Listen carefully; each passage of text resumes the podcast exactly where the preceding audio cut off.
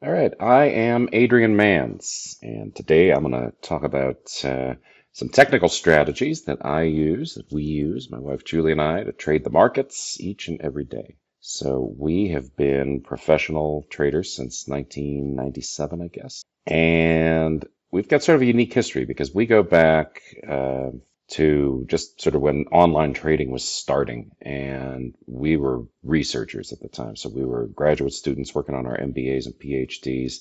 And we had the opportunity to dig into some data and figure out how things work and sort of positioned ourselves back then as order flow traders. We were trying to get on the same side of the market as the specialists on the floor of the New York Stock Exchange. That's where we were getting a lot of our data from that's where we had the opportunity to sort of get an inside view on how the markets work. So ever since then, we've been trading these same strategies. We have not really changed anything that we're doing over the years. We follow market cycles. We follow a set of patterns through the market. They just sort of give us the footprints of what's happening with the money as the markets are trading. And over the years, what that's done for us is given us an edge. And the edge comes in the form of we have the courage of our convictions. We don't wind up second guessing a lot of what we're doing. And we just sort of know what we're going to do before we do it. And we get in there, and 90% of what we're doing every single day is carrying out some pre planned trades, things that we set up the night before. We know exactly what we're going to do before it's time to do it. And that has made for a wonderful career and a really hassle-free, argument-free marriage working with uh, working with your spouse in this business that can really be pretty tough. We are the co-founders of TraderInsight.com. We started that in roughly 1999 as just a way of providing some trader education and trader training. We do quite a bit of trader training at this point. We do uh, four live events a year. Two of them are boot camps. Two of them are some other intensive kind of trainings that I'll tell you about in a little bit. And in 2023, you'll see us as the hosts of Trader Nation. So Trader Nation is out for syndication right now. This is going to be a show that's all about trading and trader psychology and how it is that you can go and gain an edge in the markets and focus your attention exactly where it needs to be focused, namely on working with the market rather than trying to beat it. So, a big part of what we've done over the years is sharing what we do with other people. And we've written lots and lots of articles for uh, trade magazines and for journals and been featured in a bunch of books. I've also written uh, some books myself, and I've got a new copy of that one up in the left corner coming out um, probably sometime late in 2023. That's Around the Horn, a trader's guide to consistently scoring in the markets. That book's written around a baseball metaphor because what I found in all the statistical analyses and everything that we were doing was that of all the things in the world that you could compare trading to, if you're going to use a sports analogy, which is what my publisher wanted me to do, baseball was a really good place to start. And a lot of that has to do with the fact that trading can be as much about the psychology of stepping up to the plate as it can about the mechanics of of knowing exactly what a pattern looks like, of knowing how to how to go and uh, execute a trade, how to get into a position, out of a position, place stop losses, place profit targets, all that kind of stuff. What trading professionally and teaching trading over the last 25, 26 years has really taught me more than anything else is there's a lot of forces that are pulling on a trader's brain. So with that in mind, the income trading boot camp that we do is one of my favorite things. And if you take a look at these pictures, look around there, what you see is there's a bunch of people who have all got very different psychologies. They come from different places in life. And as you go around the room, you've got everything from a cop to a farmer to a lawyer to a doctor. And my job when I'm working with these, I forgot to say engineers, there's always a lot of engineers. My job when I'm working with them is I need to get them in a room once they're there together, I need to teach them what it is that we do when we trade and how we are able to navigate the markets. And then I need to help them navigate their own psychology because every one of these guys is very different. Everybody who goes to boot camp has their own preconceptions about what trading is, about to fit into their psychology, about what it is that's going to make it a, a good fit or a bad fit for them, and how they're going to go out and overcome this thing that's really hard for a lot of people to do.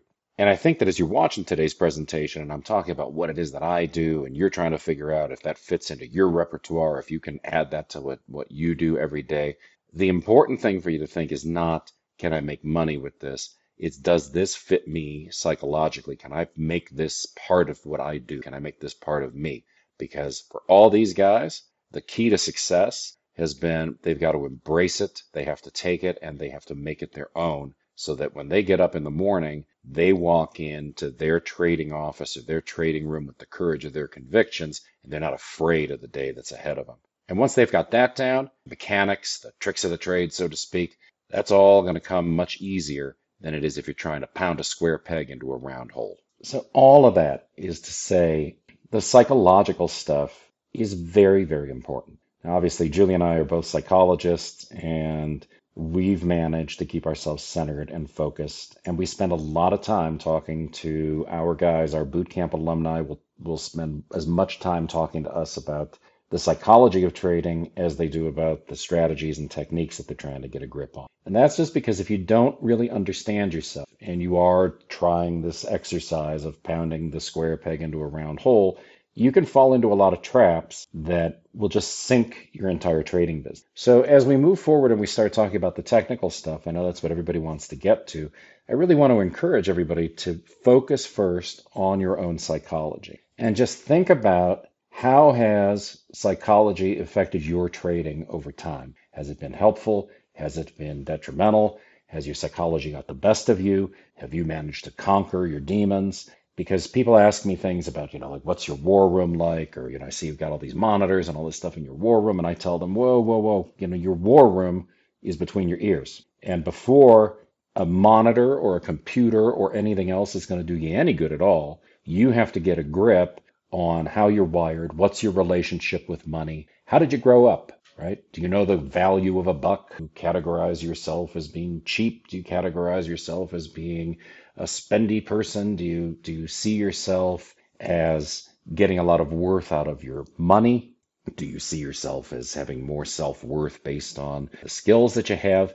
All of these things can combine to affect the way that you go about placing your trades and managing your trading business. So just think for a second about your career as a trader ask yourself if any of this stuff sounds familiar because these are quite frankly the things that we see most often we're working with. there's people who fail to pull the trigger on a good set. Why do they fail to pull the trigger? Because they think that maybe something is a little bit different this time than it was the last. They think that the market got the better of them the last go around and you know this time they're they're not going to get suckered in again. They think that maybe the market is about to make a turn. They start analyzing things and they look for information that's going to go and counter what they've been planning to do. So this person is almost always looking to self sabotage. And what winds up happening then is once they fail to pull the trigger on that good setup, they watch it go without them. And then when the next setup comes along, and maybe it's not such a good, they wind up taking it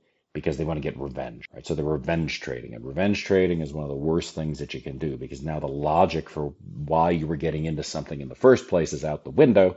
And now you're going and you're grabbing something just because, you know what? I didn't get it the last time. I'm going to get it this time. Then there's people who let losing trades run. I can't tell you how many times I have these conversations with people who aren't using stops or who are moving their stops, actively moving their stops to avoid taking a loss. That emanates from it feels bad to lose. Everybody here knows that it's not a great feeling to lose, especially not to lose money. And once they start ratcheting against these positions, they start widening stops or they stop taking stops altogether. I've had people say to me, I don't put stops on those triple Q trades because over the course of the day, they always come back to at least where they open. And my response is, what are you going to do on the day that that doesn't happen? You're going to wind up underwater. And then it's a question of how long can you stay underwater if your conviction is that it is definitely going to come back eventually what happens when your margin goes from four to one to two to one at the closing bell? What happens when you get a margin call the next morning? Does that affect your psychology and your ability to take the next trade? Letting losing trades run is all about not having that bad emotion. It's about deferring the bad emotion, and it is a surefire way to wind up in the poorhouse. The other side of that coin is people will cut winning trades short. And you should be very quick to reason here that the reason that somebody would cut a trade short when it's on a on a winning streak is because what they want to do is get that emotion of winning. So I've got one guy, John, who does not mind me calling him out, but John C will get in there in the morning and fire off two or three hundred trades. And they're all in the same direction. And what he's doing is he keeps taking 10 or 15 cents of profits because it feels good to take the money off the table. That's his his word for it. So he's got sort of a gambling mentality and he likes to take these wins. But he's also letting losers run when they go against him because he doesn't want to realize the loss. He says, well, if I go ahead and I close that trade out, then I've realized the loss. And, you know, then I have to suffer the consequences if I lost money today, as opposed to I can just go and take a bunch of little wins every time the thing ticks in my favor. I'm going to take some money out of it, and that feels great. These are traits that a lot of traders experience. And we've got some psychological tests that you can take for free at traderinsight.com if, if you'd like to email us and tell us you want to take those and get a little bit of insight into who it is that you are or what your demons are, maybe that you aren't aware of.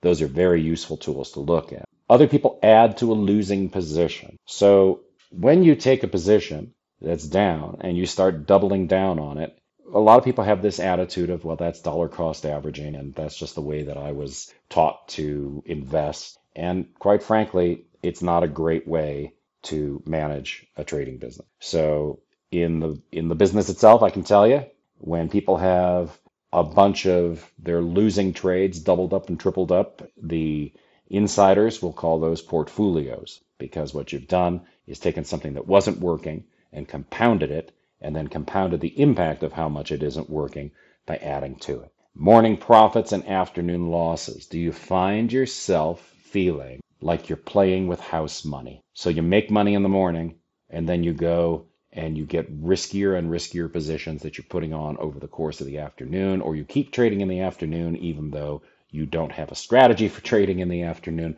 There's all sorts of rationale for why people have big opening profits in the morning and then wind up with losses in the afternoon and then wind up having to dig out of a, a hole going into the closing bell. If that's something that you see yourself doing, this is something in your psychology that you have to address. Taking unplanned trades. Here's another one. This is something I'm going to talk about extensively here over the next half hour or so. The trades that I'm taking are all planned. They look like discretionary trades. These are technical trades that are put together with the benefit of having a trading plan. We're trading them by the numbers. We know what we're going to do before we're going to do it. And that prevents us then from sitting there with our hands on our head later saying, Why in the heck did I do that? We know exactly why we're doing everything. We can go through and give a very rational explanation for everything that we've done over the course of the day, and that puts us in a position to succeed. Holding trades for a home run, here's another one. I tell people all the time, and you're going to see it in one of the examples that I provide a little bit later, where a stock actually goes $2 in my favor after I've exited the position. And I just tell people all the time, the chances of getting a home run on an intraday trade are practically zero. The place that you chose as a profit objective, if you chose it correctly, is the likely inflection that's going to halt the trade and reverse it. So all these times that you find yourself saying, well, I'm going to trail the stop and I'm going to trail the stop 30 cents or I'm going to trail it 10 cents. First off, trailing at 10 cents is just a guarantee you're going to get stopped out. Trailing at 40 cents is practically a guarantee that you're going to wind up 40 cents from your profit objective rather than at your profit target. The best thing to do, the best practice to be in, is to set it up and forget it. Set it and move to the next trade. Don't try to second guess your thinking once you're in. You set the profit objective for a reason, stick to the reasoning. And then we have people who reduce their position size after a loss. And I can't tell you how often I see this one had as well. People lose money on a trade, so they reason that what they should do now is reduce their position size. I'm going to drop it down to 100 shares because I got my head handed to me and I need to figure out what's going on here. And they drop it down to 100 shares, and what they don't realize is that's changed the psychology of the trade. So now they get it down to 100 shares or 200 shares or whatever is a fraction of what they were trading. And what they find themselves doing is trading it perfectly. Well, geez, I made money the whole time I had it at 100 shares. Now, two things happen. They feel bad because they could have made their money back, which is again revenge trading. Revenge trading, just hiding in the weeds. And they wind up not taking into account the fact that this goes back to what is your relationship with money? Did you get profitable with 100 shares? Because that's where you're comfortable trading psychologically. That's where you're comfortable sticking to your discipline, and that's where you can make things work.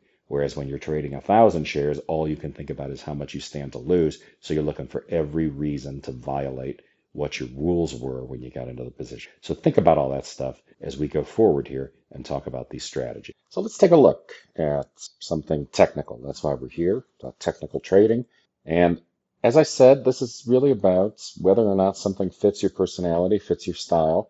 I think in order for something to be a good fit, you need to understand how it works. So there's not a black box. This is something that I do every day. This is a statistical process control, if you will, that I apply to the market, and I use that to trade opening gaps. So let me show you my statistical probability theory in action here. I've been doing this for 25, 26 years, and I can tell you that it still works as well today as it did when we first started trading. What we're going to do, just as is the case with everything that we do in terms of volatility trading, we're going to create a roadmap for how to do this particular setup. And it's all about isolating the volatility, determining our directional bias, and limiting the amount of decision making that we have to do on the fly. So we take ourselves out of the equation as much as we possibly can and just allow the trade to take care of itself. I call this one Baltimore Chop. This is a two standard deviation opening gap reversion trade. I call it Baltimore Chop for a reason. I told you the book was written around the analogy of baseball, and I'll show you why here in a second that this reminds me of an old Baltimore Orioles trick. Pitcher threw the ball, batter spiked it, popped it over the pitcher's head, and before the ball came back down to the ground, that slow runner managed to get to first. Why does this remind me of an opening gap? So let's take a look first at all the stuff that goes into this one, at, at the presumptions that we're making. First off, range and true range. We're going to use true range as a proxy for volatility. This is a volatility reversion trade. We used to do this by using the implied volatility of the front month options contract on every single security in the S&P 500. Then we figured out that range, or more specifically true range, was a very good proxy for the volatility that we were trying to measure. So you guys all know that the range today is just the high minus the low. You have a bar chart, you take the high value, the low value. If the high here was 50.10 and the low was 49.40, the range was 70 cents on the day. What that doesn't include is gap.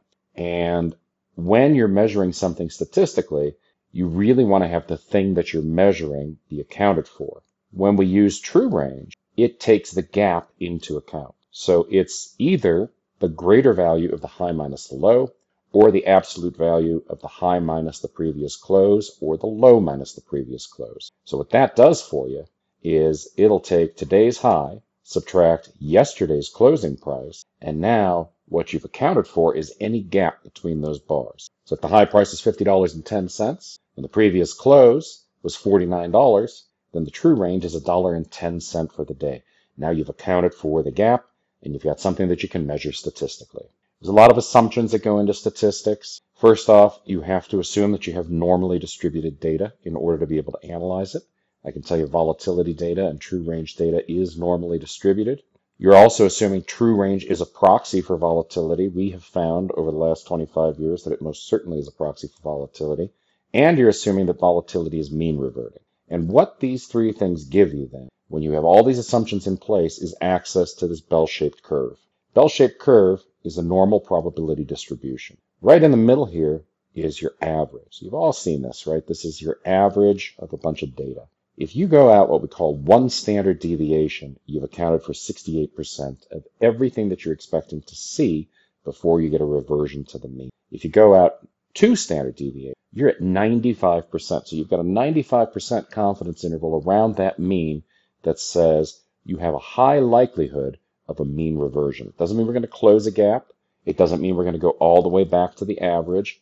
What it means is You've got data with an average running right through the middle. That black line in the middle is the mean. You've got periods of high volatility where you're out two standard deviations, and you have periods of mean reversion, these blue balloons here, where you're moving back towards the average volatility. And what this allows you to do then is take an opening gap, and figure out if you have a 95% probability that you're going to move back toward that average volatility. The formula for this is very simple. You can do it in Microsoft Excel, you can do it in your trading software. A standard deviation is just the square root of each observation of x, which is each day's true range, minus the 10 day average of the true range. So you don't want to use ATR as your x input. You want to make sure that in your trading software you're generating true range, not average true range. But when you put it into this formula, you're going to subtract the average from each individual day. You square that, you divide it by n, which is 10, the number of days. We don't worry about degrees of freedom with the statistic. And then we take the square root to get rid of that square, and that gives us then one standard deviation. And it's a very simple calculation. So you see we've got the true range for days 1 through 10.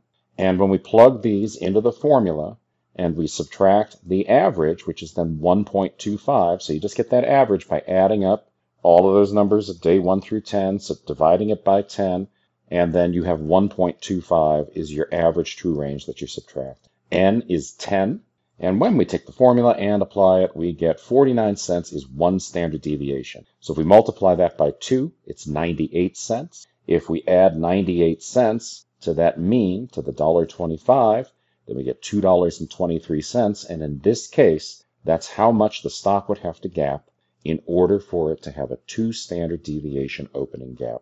So here we have, these are intraday bars. These are five minute bars. You see we're counting up into yesterday's close. It's going higher, going higher, going higher, and then it drops. And that gap, we're assuming here, is two standard deviation. And then all we're doing is following the price lower until we get to the lowest high. So we want to see that stair step move down. Looks like a pullback, whatever you want to call this. As the highs are moving down, we keep saying if we get to a bar that puts in the lowest high that we see, then in the next five minute bar, we're going to enter the trade and we're going to fade back in the direction of something that happened in that first bar of trading. So in this case, a lot of times I'll look at the high or the close or the open or the low, right? Something that happened in the first bar of trading that tells me that's a likely place that we're going to see a repeat, that we're going to see price start to fall again. Or in the case of a short trade, the price starts to rise there. But one way or another, I'm looking to fade that two standard deviation move back in the direction of the open. So why'd I call it Baltimore chop? To me, this looks a lot like that ball getting spiked down and popping up over the pitcher's head. So how do we go about finding the opportunities? If you text me for the videos, then what I'll do is I'll give you access for a couple weeks to this thing here, which is our scanner on traderinsight.com, and you can come in and join us in our First hour trading pit. We have a strategy session in the morning where we go over these. What you see on the scanner, and this is from uh, Thursday, is data divided the way that Julie and I have always used it. So we have this thing programmed up S&P 500s, S&P 400, and news, both long and short. And on the top, we have the long side of the market. On the bottom, we have the short side of the market. And what you see is that in this case, we had DFS. And DFS shows up as an S&P 500 trade. It shows up as being in the news. It's marked with an asterisk, which means it has earnings today. And that's key for me because I like to focus on stocks that are in the news because of earnings. So I don't want to have to go digging around to figure out whether the CFO is sitting in a jail cell somewhere or the CEO resigned and there's some big problem at the company. This is not game changing news. This is run of the mill earnings. And over the course of the session in the morning, I go through and I mark these. I highlight them in yellow when I decide I'm going to take the trade so that all the guys know, hey, this is the one that Adrian's focusing on, or these are the ones. Usually there's more than just one on the list. We'll end up with, you know, this week is going to be earnings, so there's probably going to be 5, 10, 15 of them every day. And I go through and I sort them and I figure out which ones I like the best, which ones are most in the spirit of the setup. And then we take them from this platform here and we input them into our trading site. So you see here, this looks just like that example that I showed you. So Discover Financial opens, it's gap down two standard deviations. We've got a high in bar one, a lower high in bar two. That's all we wind up with. So now what we're going to do is in bar three, we're planning to go long above the high of bar two, and we're targeting something in that first bar of trading. Somebody always asks, how did you know that that was going to be the lowest high? Well, you don't know. You're setting up for each bar as it comes in. You're just resetting your trade. So what I do is I use bracket orders, and then I can just pull the price down on the chart. I've got a visual on my chart where I pulled it down. I'll show you how you set up a bracket order in a second here. But effectively, what the bracket order is telling the software to do is when we violate that high, I want to go long and I want to get all the way up into the top of that bar. And I'm going to have a stop down below something significant that happened in one of these bars of trading. In this case, I can tell you it's that low of bar number one that corresponds to some volume by price out on the right side of the axis there. And all of those things add up to me to say if it moves down below the low of bar one, I want to be out of the trade.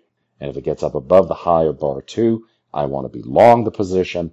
And it's pretty simple to set up. So here you would just take a bracket order and you say if it gets above 95.57, which a little bit higher than that second bar, it's not an exact science. You just want to sort of eyeball where the high of the bar is. Could you do 95.52? Of course. I like to give a little bit of room.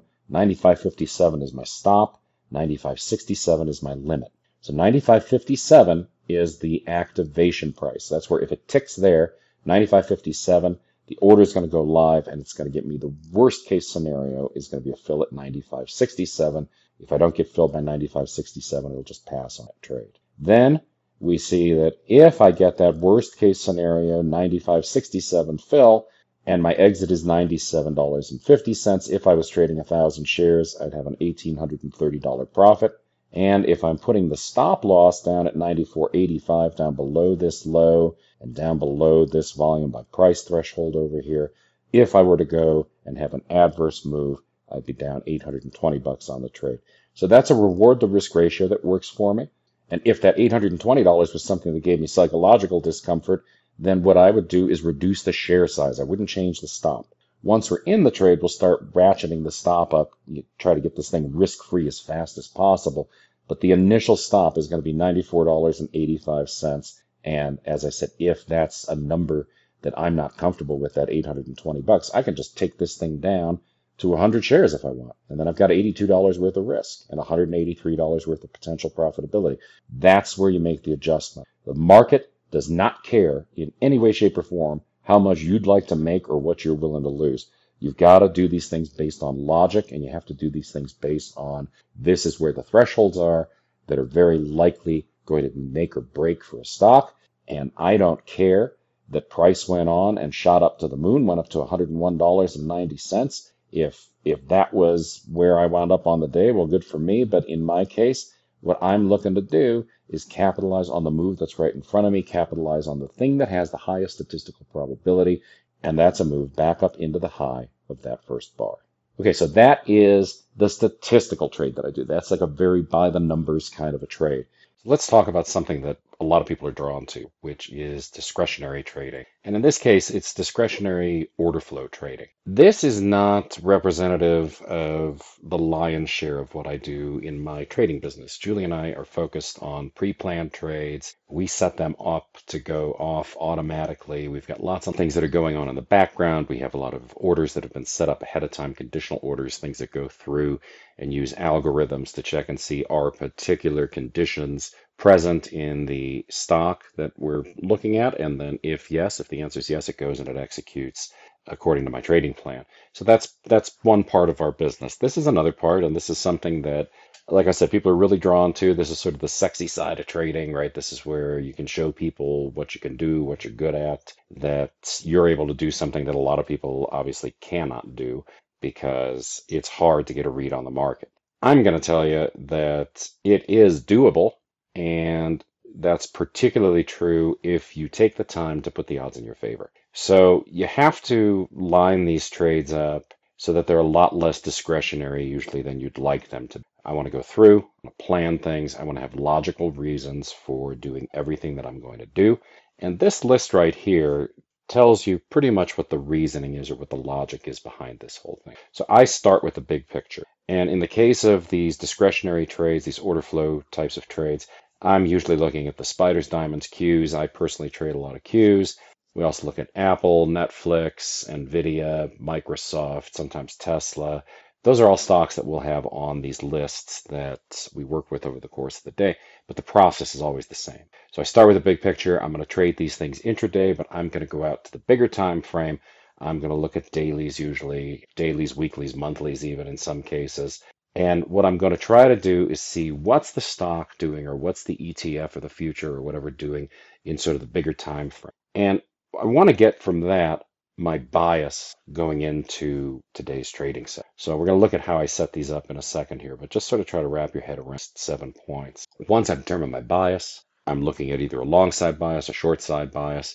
Now I can go in and I at least know what my expectancy is. I'm not just going to fire off trades based on oh it's going up or it's going down. I'm going to I'm going to be placing my trades very methodically based on what's happening in the bigger picture. What I'm going to do on the 5-minute chart is I'm going to look for institutional footprints. So a lot of the ETF stuff that I do, a lot of the the trading of the spiders, the diamonds and Qs, I wait those first couple hours out. I don't even take a trade in those. I've got plenty going on right around the market open what I'm going to do with regards to these particular trades is I'm going to let the market settle in. So I want to see what happens over the first probably hour, two hours of the trading session.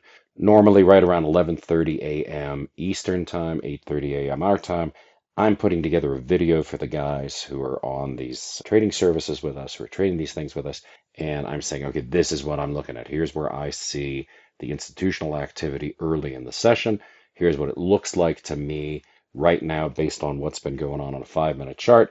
I think these are the levels that we're going to see some inflections at. And then I'm adding to that, not only did I see that there was natural price support and resistance there, but that other things are lining up. So I'm going to use indicators on my chart that are forward looking indicators. So generally speaking, I know a lot of people like to use stochastics, a lot of people like to use MACDs and all that kind of stuff just bear in mind when you're looking at these things, uh, you know, say a stochastic and you've got a, a 14 period or a 15 period stochastic or whatever it is that you're using, what those oscillators are really telling you is where is the close of the current bar relative to the close of the last 14 bars, last 15 bars, you know, however you've set the parameter up. It's not really an overbought, oversold indicator. That's how a lot of people use it. It was not intended to be used that way.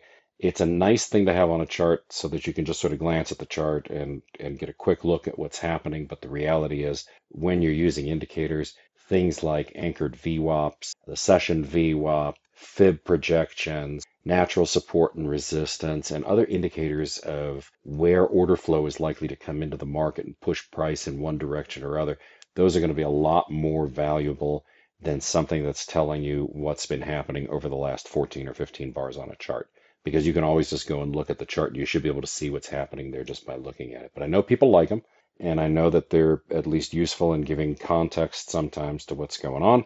So that's why I also do include those when you when you look at the nightly videos or the intraday videos, the 11:30 a.m. video that everybody gets. You'll see I've got those things on there, but it's just a quickie way to look back and see what's happening in the market. I always want to enter at one of those confluence levels. So wherever I've got a trend following idea set up, I'm going to go short, I'm going to go long based on what today's trend is. I'm going to use those confluence levels that I've found as a backup for that. That's going to tell me, look, everything here is lined up. There's support and resistance, there's a fib level, there's a VWAP, there's volume by price. Everything here tells me that the most likely thing that's going to happen is price is going to hit this level and then it's going to go and do what it's been doing. We're going to get a resumption of a trend. So I'm always waiting for something to happen. I'm not hunting, I'm trapping. I'm setting a trap at a level and I'm waiting for the price to get me, and the price action is going to get me into the trade. And then we're going to exit at the next inflection level. I'm going to show you all this on a chart here in a second. We're going to exit at a logical inflection level. Where is it that we're going to expect price to get a little bounce? When we hit that level, we want to get out. We want to get out right in front of you. We want to get out before the bounce happens. And in terms of setting up stop losses, what we're going to do is just the inverse. We're going to look at where is the opposite inflection. Price is moving away from where we want it to go.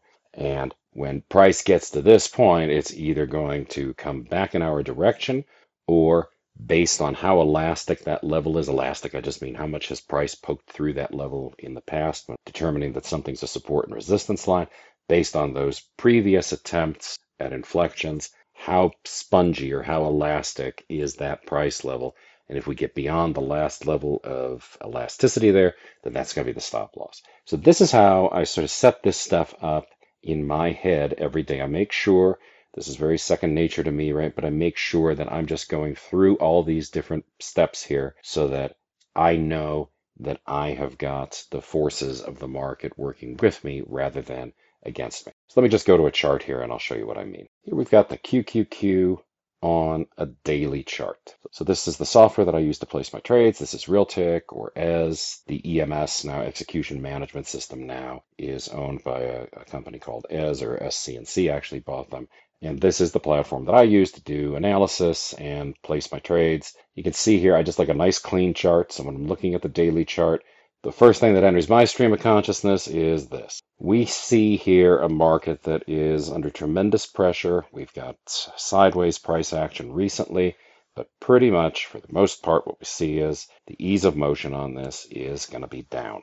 In this bigger picture, there's a couple of things that are going to pop out once we start looking at what's really happening in terms of market dynamics. So price has settled in over the past trading session right here at about this 277, 75, 77. And the first thing that I see when I look at this is there's a bunch of things here telling me that price is likely going to move lower. So if you're looking at this, a bunch of stuff should pop out for you. First and foremost, we have lots of areas on this chart that tried to form a base right here and then collapsed and fell lower. So we've got lots of attempts here to move higher, but in general, when the market comes back in here, the ease of motion has always been to the downside. The next thing you should see here is that this move lower, should just be able to eyeball this kind of a thing, is a really solid fib retracement up into the 50 and the 618 in this daily time.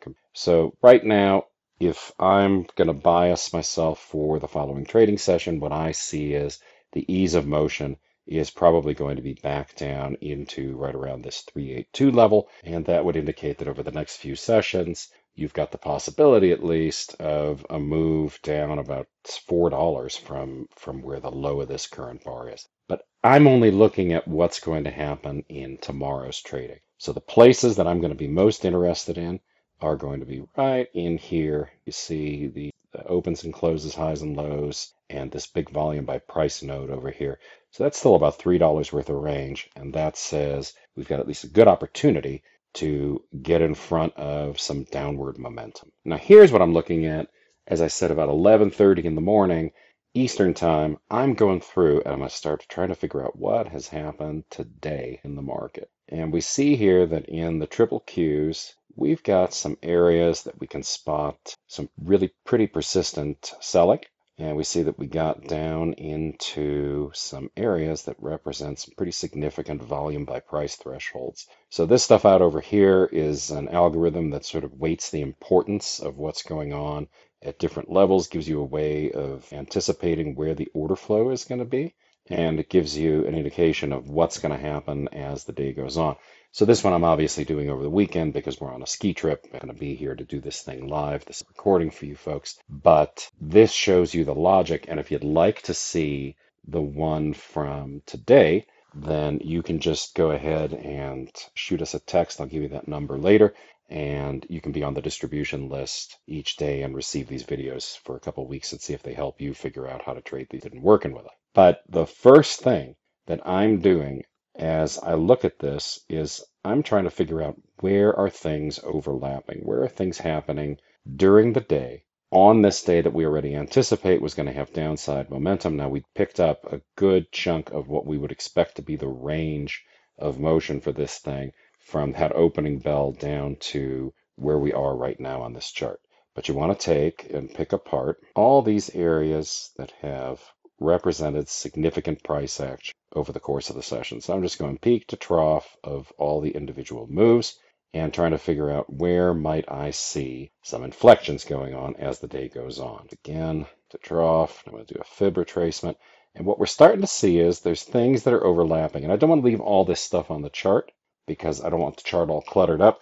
But as I look at this, what I see is I've got a fairly decent shot here at a move back down into this 278.98 level, probably from up around this 279.61 level, and that over the course of the day, there's a bunch of places that could represent logical inflections based on what's happened so far. But this is going to be an evolving story. So now you bump this thing forward a little bit, and what you see is that we had the tests of the area that we were expecting to see an inflection. So right up in here, those occurred right at the confluence of this pivot line. We had this VWAP very close by, this volume by price threshold, and of course this natural support and resistance line. So all that stuff added up to tell us that if we had the opportunity to take a short here, which we did, then we would get short on this violation of the line that we drew there, of the support and resistance line that we drew. We just eyeballed that. We're looking at where the most likely inflections were going to be. It overlaps nicely, as I said, with this volume by price data out here. And what do we do? So we get short and we have a very good place to put a stop. Stop is based on that anchored VWAP. If it gets up above this orange line, then we definitely see there was a lot of elasticity up here. And if we get up into this top, it's very, very likely we're going to run up and through and probably retest this pivot. And that's not a trade we want to be on the wrong side of as that test is happening. Because a bunch of stuff can just go wrong there and keep going wrong. No problem. If you're wrong, just don't stay wrong. 279.62, that first short sale entry.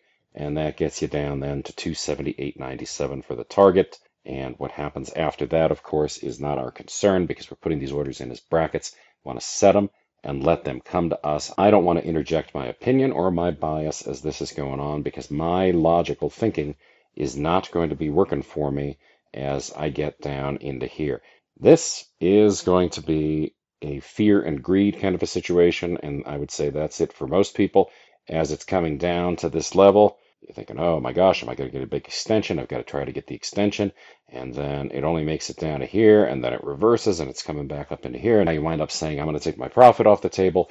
And then you watch it go down here, and by the end of the day, you've got a big psychological conundrum going on where reality is if you just said, This is my planned trade, that's what I'm going to look to do, it gets you in, it gets you out. You booked a nice profit, depending on how many shares you're trading, at 65 cents per share that's always one that's worth getting in front of. You can do this with stocks, you can do it with uh, futures, you can do it with options. There's a bunch of ways to do it. Stock and futures are my favorite way to. As the day goes on, we're going to make some adjustments to what we're looking at. So, based on what happens right after that trade that we had that uh, moved down from the pivot effectively down to 278.97, we see that support and resistance is lining up much more with this 279.30 level. And when we get a retest of this earlier inflection, a little bit later in the session, right here at uh, 1350 or so, then what we see is now we've got an opportunity for a short sale from this 279.30 level if we hit it again. And that's going to be down to right about here, down to about 278.76. Using a resting order, we get that trade once, we get that twice, and the final time it blows on through and goes without us. But what happened? We managed to catch the move from 279.31 to 278.76. That's 55 cents per share traded, and we did it twice. So, is this the most exciting way to trade all this intraday stuff? Probably not. It's very methodical and very boring sometimes the way that this plays out, but is it a logical way to develop your bias and stay on the right side of the market? I would say absolutely it is, and that is what's going to keep you on the right side of these trades.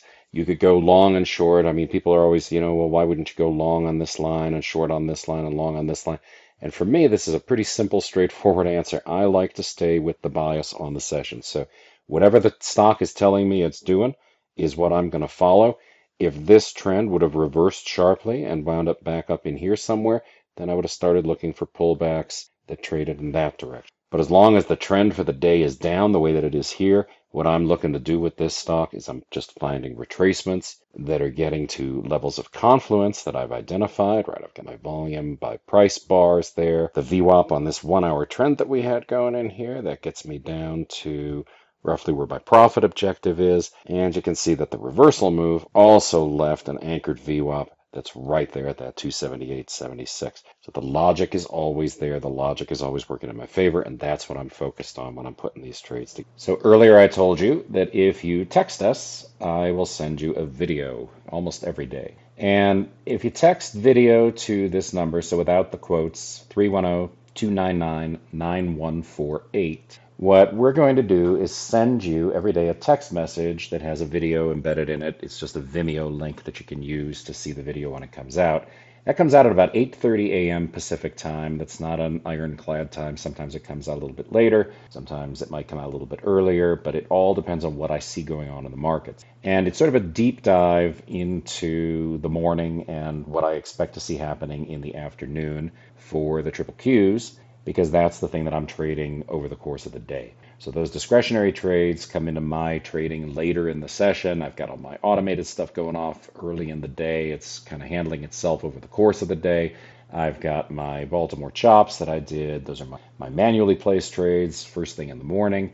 Once all that stuff is done, I start figuring out where those inflections are going to be on the triple Qs. And I put together a plan for my guys that says, here's where I'm going to be taking entries. This is where I'm looking for a long side trade. This is where I'm looking for a short side trade. This is what I see happening over the rest of the day. I send that out to everybody and it gives them a roadmap to follow without having to have an open mic with me all day long or something like that and allows them to just follow along with what it is that Julie and I are going to be doing as we're trading the triple Qs. So that's the first thing that I want to tell you about. So go ahead and text to that number, and then you'll also get the option. We'll send you a, a follow up email just saying, hey, if you'd like to join us, the trading room in the morning, you can do that. We've got room for you for a couple of weeks and see if you like trading those opening gaps. And we can get all of that set up for you for a couple of weeks, even longer if you need a little bit long. You just let us know. Now, the next thing I want to tell you about is we are going to be in Las Vegas. April 23rd, 2023. That's right before the Traders Expo. We're also going to be speaking at the Traders Expo, but we're doing an event called Super Vol Sunday. And this is going to be all about those discretionary trades that I was telling you about earlier and sort of this thing that you're getting in these videos. This is going to be a deep dive into what it is that I do every single day when I'm picking apart the indices and figuring out these trades over the course of the session. How do I go about structuring this stuff? It's going to be six hours in Vegas on Sunday, the 23rd. And then it's also going to be recorded and live streamed. If you can't make it to Vegas, do the live stream version of it. It is also going to be accompanied by about six hours, seven hours of packaged coursework that I'm going to put together that includes things like doing simulation and figuring out just how to get yourself in front of those opportunities, managing to get in at the right spots, managing to get out at the right spots, and figuring out how to wrap your psychology around these trades in a way that allows you to practice them before you go and put any kind of money on. So it's going to be a great event. We have lots and lots of success with these events that we do. It's going to be seating for about 20 people in Vegas. There are about four seats left at this point, I believe. If you go to traderinsight.com forward slash super dash vol dash Sunday, it's that URL, right? You can, if you do this in the next few days, still take advantage of an early bird special for registration. Get discounted pricing, you get the ability to pay over time. And I think you're going to have a really good time. If you join us, you get a good understanding of what it is that we do. And it's a much deeper dive than just listening to 10 or 15 minutes of me discussing how I put these trades on. The guys love it. It's very hands-on. You know, my guys are all very, very involved in everything that we're doing. They trade for a living. They trade each and every day, and they're coming to sharpen their skills on this stuff. And I would love it if you could take the opportunity to at least take a look at what we're going to do and decide if maybe you want to join us as well. So that's it for me. As I said, we are on a ski trip, so I am not going to be able to take live questions.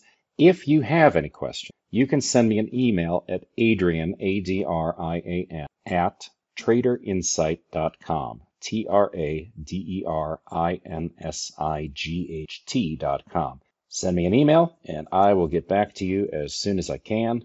There should be a recording of this presentation available shortly so you can review it if you'd like. And I hope, I hope that you got something out of the psychology of the trading and the two strategies that I showed you. Today. All right, thanks for taking the time to join.